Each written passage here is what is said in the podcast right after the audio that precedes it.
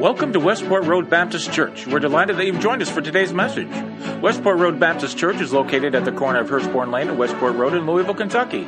If you have a Bible, please have it handy and prepare your hearts and minds as we enter God's Word. Uh, take your Bibles, turn over to Matthew chapter 14. Matthew chapter 14, beginning with verse 13. We're in a new sermon series called Daring to Believe. And during this sermon series, uh, we're going to be looking at a couple of things. The first thing we saw was that when you dare to believe in God, to have that faith that God is with you, uh, that, that God is on your side, dare to believe.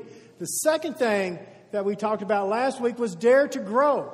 That in your life you, you get closer to God, you dare to have that, that, that strength to get closer and to learn more about God. And today we're going to be talking about daring to serve, daring to serve. Has anybody ever been in a store before and thought the person working there really didn't want to be there? Have you ever been working before and thought, I really don't want to be there? I mean, we've all been in that situation at one time or another. Uh, here's, a, here's a few things that I think people weren't doing their best on the job here. Uh, here's the first one. I showed this in the first service, and one of the teenagers said, is Asia spelled wrong? And I said, No, geographically challenged, that's Africa, not, not Asia. All right, here's the next one that we see here. Uh, if you can't read that, the job is well done. I don't think that it was. Uh, the third one, uh, you see here, if, if you're not a superhero fan, that is not Batman. Okay, that's not Batman. And then the one I like the best is this one here. I really think you're just kind of mailing it in if that is the best that you can do.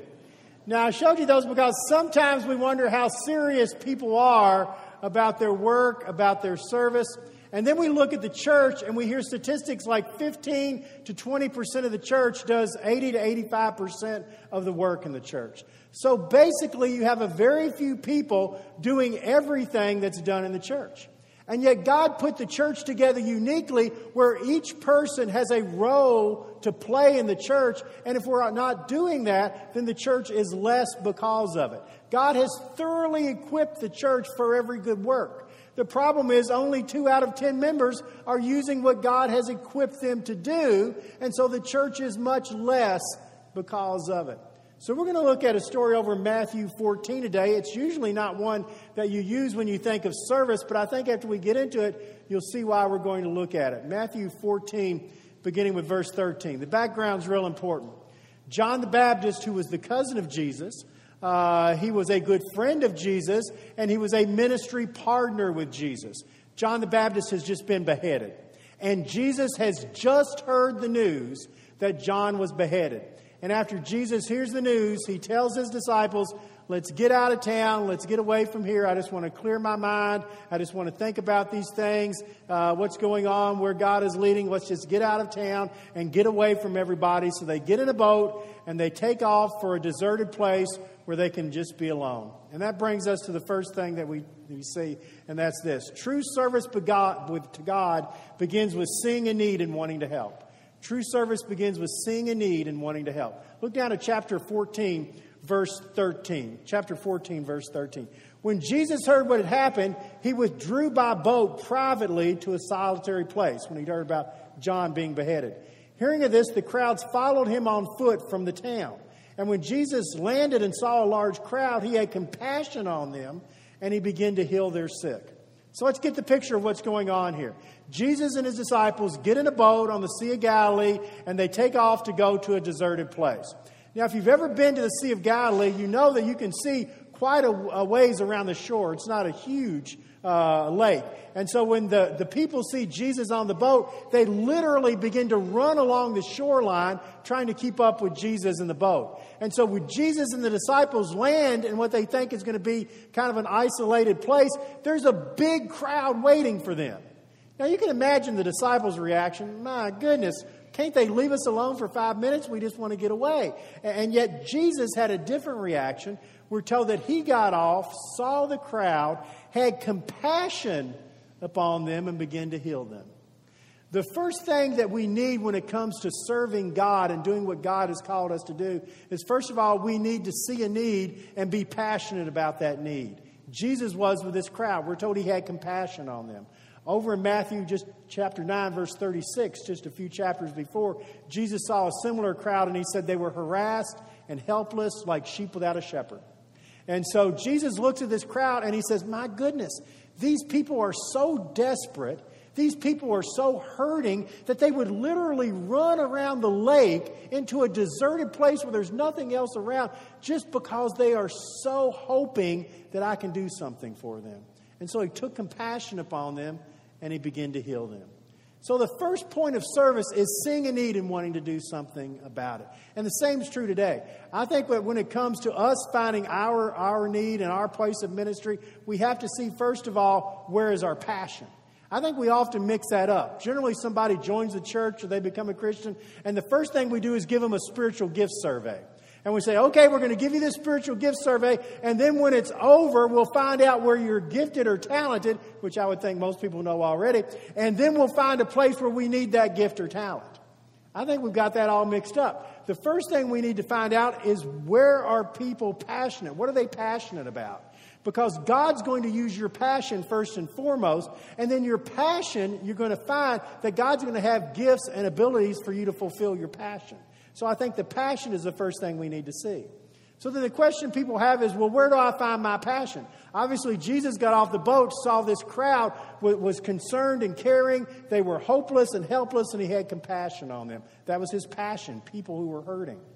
Where is your passion? You can find it in two different ways. First of all, you can find your passion by asking yourself the simple question what excites me? What gets me going? What do I really like to talk about? When I think about God, when I think about the church, when I think about our community, what really excites me and gets me going? Because that's probably going to be one area of your passion that God's leading you in. It's just going to be something you're interested in, that you like, that you care about, that you want to know more about, that, that when you walk by and you see it taking place, you get all excited. So ask yourself that first question is, what, what am I excited about right now? What, where's that passion? But I think God also uses passion in kind of a different way, too. What are things about God or the church or whatever that annoy you? Do you ever think about it that way? What's annoying you about it? Because maybe God is using some holy annoyance there. And what, what he's doing is he's saying, hey, the reason you look at that and it irritates you and you think something needs to be done about it is because I've made you passionate about it and I want you to do something about it. And so sometimes God will use excitement and sometimes God will use annoyance. So, what are the things that are annoying you that maybe God is saying, hey, this is where God is leading, this is what God wants me to do? Seeing a need and wanting to help. The first thing, though, is opening our eyes. What are the things that are getting you going and exciting you? What are the things that are annoying you? What are those? Open your eyes. See that need. When you begin to see the need, then God will start using you in the way that He has called you to do in the first place. Uh, probably most of you know Tim Tebow is kind of on an ill fated attempt to make Major League Baseball, and uh, it's been real interesting. Two stories that happened in just the last week or so. The first was he'd been signed by the New York Mets uh, to play minor league baseball, and he was going from Atlanta to Phoenix to play in the Arizona League with the Mets on the airplane, a man had a heart attack. And immediately the stewards and the stewardesses responded very professionally. They found a couple of healthcare professionals on the plane, a doctor and a nurse. They began to work on the man, actually got started an IV on the man. But the man's family was, was very upset. They were crying. That whole section of the plane was obviously upset and wondering what was going on. And that's when Tim Tebow walked down the aisle of the airplane, gathered the family and the whole end of the airplane together, and began to calm them down, talk to them, and have a prayer with them. Now, that is someone simply seeing a need and feeling like he needed to do something about it. That's how God's going to work often over and over again. He's going to, you're going to see a need and feel like I need to do something, and God's leading you then to do that. I wonder how many people on that plane saw the need but didn't think they were the ones that needed to do anything. But Tim Tebow did. So he gets to Phoenix, Arizona. He plays his first game a couple of days later, and it, it was not, didn't go well. He was 0 for 3 in batting, and he ran into the outfield wall and about knocked himself out. Okay, so, so it wasn't, so not the greatest day in the world for, for Tim Tebow, when suddenly a man in the crowd has a stroke and falls over, and Tebow leaves the field, goes over to the man, holds his hand, and prays with him until medical professionals can come and the man is revived again. Seeing a need and feeling like he needed to do something about it. That's exactly what's going to happen in your life. There will be times that God's going to show you need that either excites you or annoys you or whatever, or just presents it to you, and God then wants you to step out and do something about it. Service begins with seeing a need and wanting to do something about it. That brings us to the second thing that we see. When we see the need and God is motivating us to step forward, then you just need to use whatever gifts and resources you have to step out and do that. Let's see what happens in our scripture passage with the disciples in verse 15. As evening approached, the disciples came to him and said, This is a remote place, and it's already getting late. Send the crowds away so that they can go to the village and buy themselves some food. Now, the disciples immediately saw a need. The need was they're out in a desert place. They're, you know, there's no uh, White Castle or anything around, and they don't know how these people are going to eat. And so they say to Jesus, they've got to be getting hungry. They've been here all day long. So our solution is tell them to go back home and get something to eat. Okay, so that was their solution. Now, they saw the need. The issue was they didn't see themselves as part of the solution. And that still happens to us today.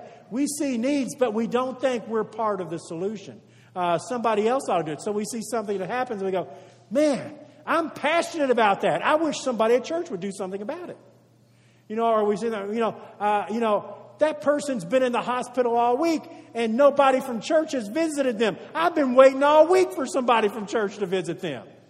Well, maybe you were supposed to have visited them.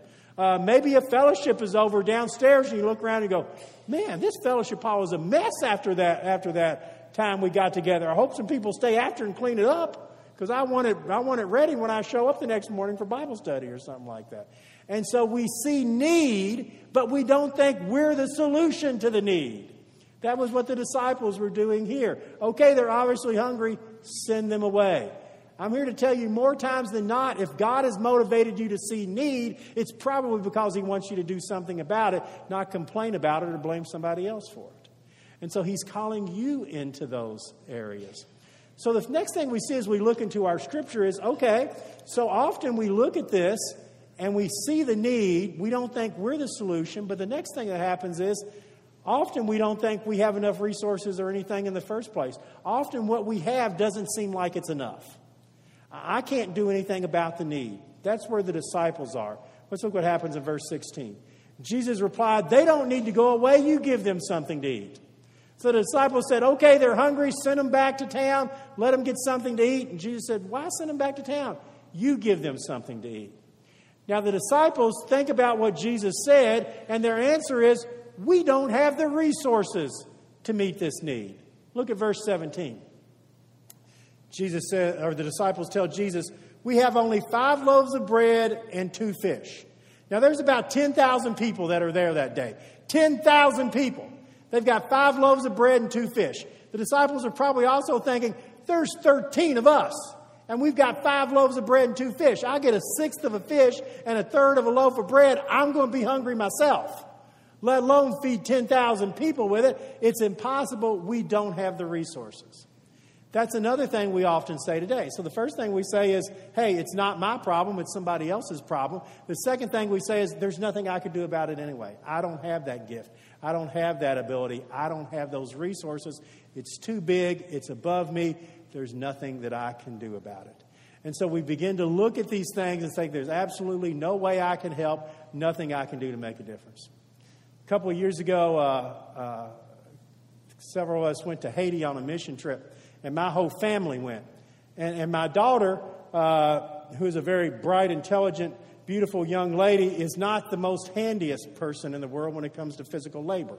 Okay? She's definitely a, a girl's girl, you know, in, in, those ways. And so she came to me right before we went to Haiti and said, Dad, I don't know what I'm going to do.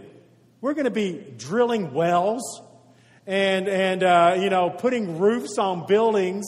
And, you know, I, I think that's not really my, my skill set, you know. So what am I going to do? Be embarrassed all day long that I can't do anything.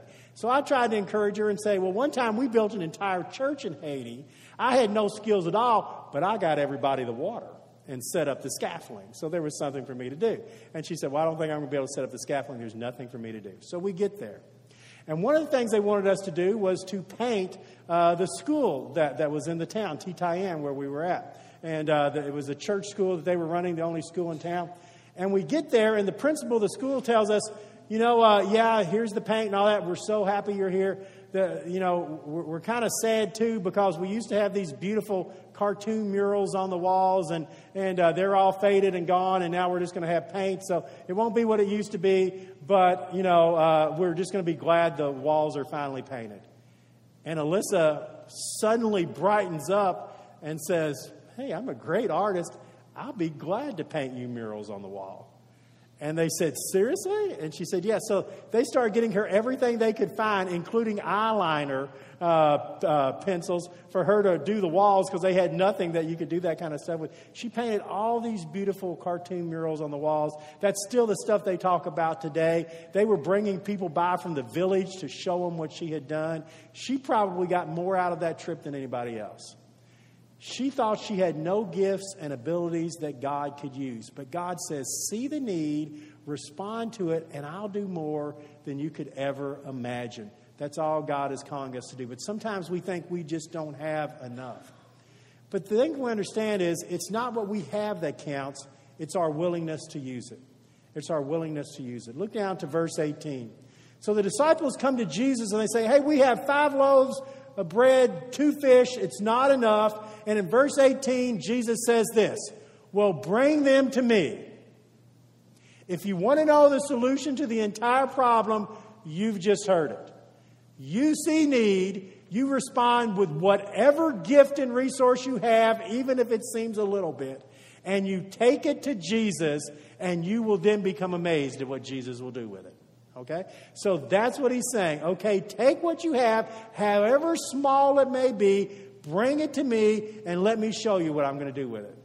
The fact of the matter is, there's not a person sitting out there this morning that is not called of God, gifted by God, and given a passion by God. And when you begin to fulfill your passion with your gift, it will mean that all the church comes together as one and we are thoroughly equipped as God said we were supposed to be. But when two out of ten people do something and the other eight sit back and expect to be waited on, it doesn't happen. Our church is, is about to step out in some really mighty ways in this community and try to make a difference in this community. But it's not going to happen if just two out of ten of us do it. It's only going to happen when every individual says, I'm going to take whatever I have, no matter how small it may seem in my eyes, and I'm going to do exactly what verse 18 says, and I'm going to take it to Jesus and let him see what he can do with it. And when you do, you're going to be amazed at what God will do and what will happen.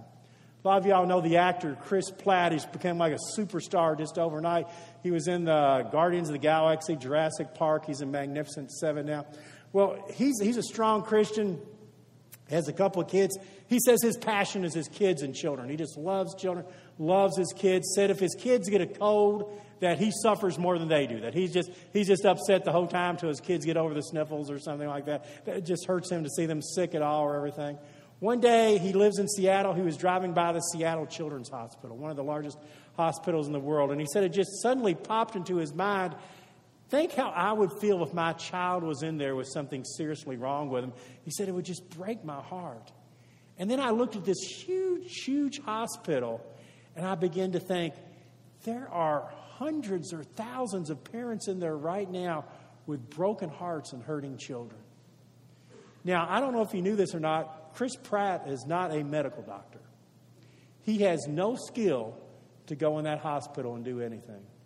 But he has now devoted himself that once a week, every time he's in Seattle, he goes to that hospital and all he does is go room to room and visit the kids. And suddenly, this Hollywood superstar walks into the room, and the kids are overjoyed when they see Chris Pratt. He thought there's really not a lot I can do to help with a problem like this. Is Chris Pratt making a difference at Seattle Children's Hospital? Absolutely, he is. All he did was take what he had and said, God, use it, and God's using it in a mighty way.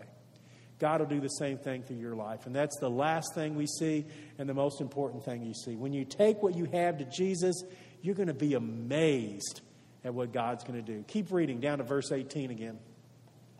Bring them here to me, he said, and he directed the people to sit down on the grass. He took the five loaves and the two fish, and he looked up to heaven. He gave thanks, and he broke the loaves. He gave them to the disciples. The disciples gave them to the people. They all ate and were satisfied, and the disciples picked up 12 basketfuls of broken pieces that were left over. The number of those who ate were about 5,000 men, besides women and children. So there's probably 10,000 people that were in this crowd with five loaves of bread and two fish. 10,000 people eat, and they take up 12 baskets full of food. Now, for a lot of us, we would have said, if we were the disciples, how come we've got to pick up the 12 baskets full of food? But what Jesus was saying is, look what I've just done. You brought a little, I've made it a lot. God doesn't expect every person in this room to go out and change the entire planet Earth. He expects you to take what He has given you where you are now to use it. And when we pull it all together, it changes the world. It changes this community. It changes this church. I had a teenager tell me last week, I saw them, they were walking through the pew after the first service, and I said, What are you doing? And they said, I can't believe the mess people make in these pews, and it just irritated me, and so I thought I'd go around and pick it up. Now, you can say, well, that's a teenager feeling annoyed and doing something that God has called, or you may want to take your trash with you when you leave. You know, you can look at it, eh, look at it either way there, something like that. God is going to give you a passion, though, about something, annoyance or excitement. When you do it, God's going to use it for great things. You know, as we look into the future of this church, I am as excited as I've ever been as a pastor of a church in my life. I believe the good things for this church are just starting. We've seen unbelievable things. We've gone from a potato field, a potato field, to on the busiest intersection in the city of Louisville. We've gone from meeting in the garage of a house with folding chairs to having uh, almost 10 acres and $10 million worth of facilities that we have right here, right now. We have some of the most talented people in the city of Louisville. But we've got to start pulling all of that talent and using it for the glory of God. I remember when I was in Virginia, the, the, the town we lived in uh, had a welcome sign when you came into town. And I drove into town one day, and man, it had been landscaped with all these beautiful flowers and everything. And I thought, man, that just looks beautiful. And when I at church that Wednesday night, I said, Did y'all see the, the, the, the area when you come into town? That looks great. And they said, Oh, yeah, Donna did that, a lady in our church. And I said, Seriously? And I said, Yeah. I mean, Donna never, had never done anything at church. Well, she showed up that Wednesday night at church. I said, Man, that looked beautiful. And she said, Well, thank you. And I said, Donna, let me show you something. I put my arm around her and I walked her out the door and I said, Look at the front of the church. Man, this is ugly. All of our bushes are dying. What if somebody that could renovate the whole front coming into the city could do that for our church? And I swear to you, she said, it never occurred to me. Never occurred to me. That, that, now, that's nothing wrong with her. It's just saying we need to start thinking differently. Well, guess what Donna went and did? She went and landscaped that whole front of the church. She actually got a lumber mill in church to pay for it and came in and started doing everything. And man, it is beautiful to this very day. She is passionate about that and it's made a difference. God has given you a passion and gifts that will make a difference for this church and for this community if we'll only use it. A little is a lot if God is in it. You know, there was a teacher in Alvin, uh, Texas, by the name of uh, Maria Munez. And Maria contracted cancer at a very young age, and uh, they told her students she only had a couple of days to live. Her students didn't know what to do. This was a public school. And so her students walked after school over to her house and they stood out in the yard. They joined hands and they started singing the worship song Oceans. And they opened the window, her mom did, where Maria was lying on the bed, and Maria turned her head towards the window, smiled, and closed her eyes. And when the song was over, Maria had gone to the Lord. They were a bunch of teenagers that didn't have a lot they could give, but they gave what they had, and it made a difference. God has given you special gifts and abilities and passion that make a difference for His kingdom. Not for this church, for the kingdom of God that will transform people's lives if we will just use them. Let's have a prayer. Father, thank you. Thank you that you love us and you call us and you equip us. Father, help us to step out with faith and to dare to serve you. In Jesus' name, amen. Hope you enjoyed today's lesson and that it spoke to you. If you have prayer needs or want more information about us, we invite you to stop by our website, mywrbc.org, and click on Contact. Please use the word podcast in the subject line. You can also find us on Facebook, Twitter, and Instagram. Keyword MyWRBC. At Westport Road Baptist Church, we love God and love people. Please join us for Sunday morning service at either 9:30 a.m. or 11 a.m. We also have Sunday school for all ages during both service times. Thanks again for listening and join us next week for another message from God's Word.